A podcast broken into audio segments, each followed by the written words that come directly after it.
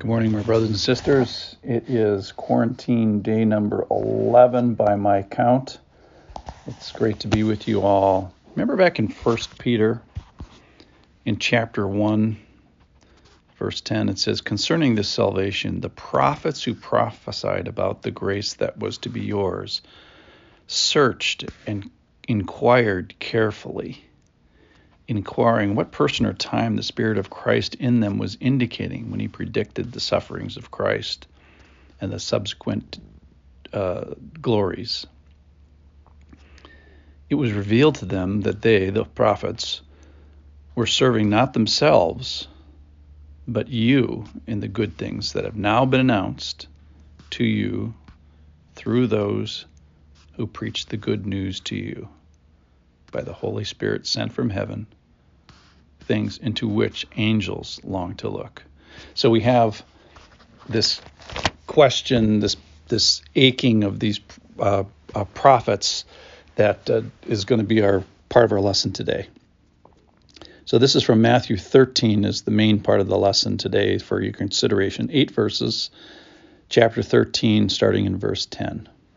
And we, uh, a lot of times in scriptures, you'll get a go fish not a real question question. This is actually a really good question by the disciples. So this little section is right smack in the middle of he gives the parable of the sower and the seeds, the rocky soil and uh, the thorns, etc.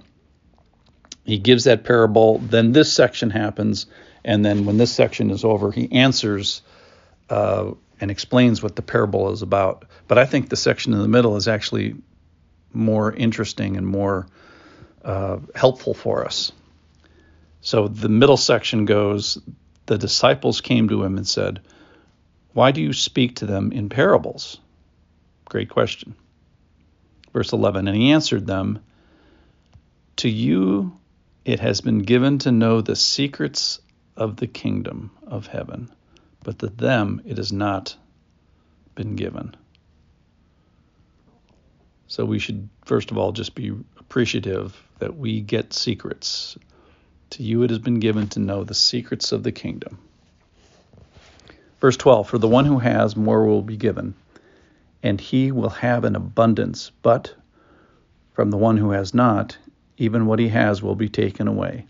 This is why I speak to them in parables, because seeing they do not see, hearing they do not hear, nor do they understand.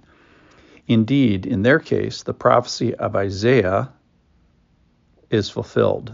This is from uh, Isaiah 6. And the, this is now quoting uh, the Old Testament, Isaiah. You will indeed hear, but never understand, and you will indeed see, but never perceive. For this people's heart has grown dull, and with their ears they can barely hear and their eyes they have closed, lest they should see with their eyes and hear with their ears and understand with their heart and turn, and I would heal them. And then this is the, the two verses that I wanted to highlight uh, today. So we spent all this time talking about the bad guys whose ears don't hear and eyes don't see and hearts don't feel and feet that don't turn. And then he says to the disciples, But blessed are your eyes, for they see, and for your ears, for they hear.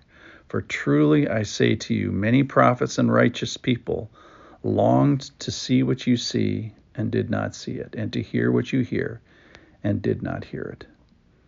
So I think for today, uh, we as uh, believers, we have to approach this verse with great appreciation because why? To you it has been given to know the secrets of the kingdom.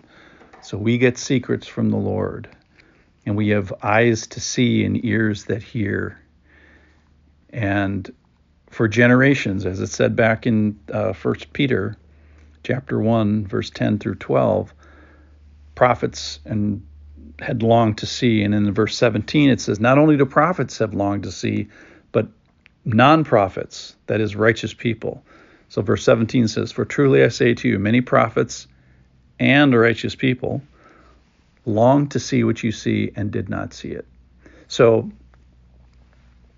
obviously, this is a call to have a sensitive heart, to have eyes that see, ears that hear, and feet that are quick to turn.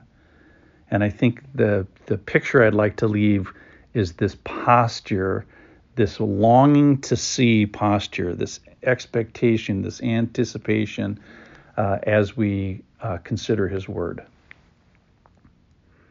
So let me bless you today. Father in heaven, dear Father, and Spirit in our hearts, and Jesus as our example. Will you be with Focus ABF as we go through our days? Help us, Lord, to long to see you in your word, in your world, and in your people. Take care of us, Lord. We rely on you. We trust you. Um, may we be a light in this uh, contagion day number 11. Amen.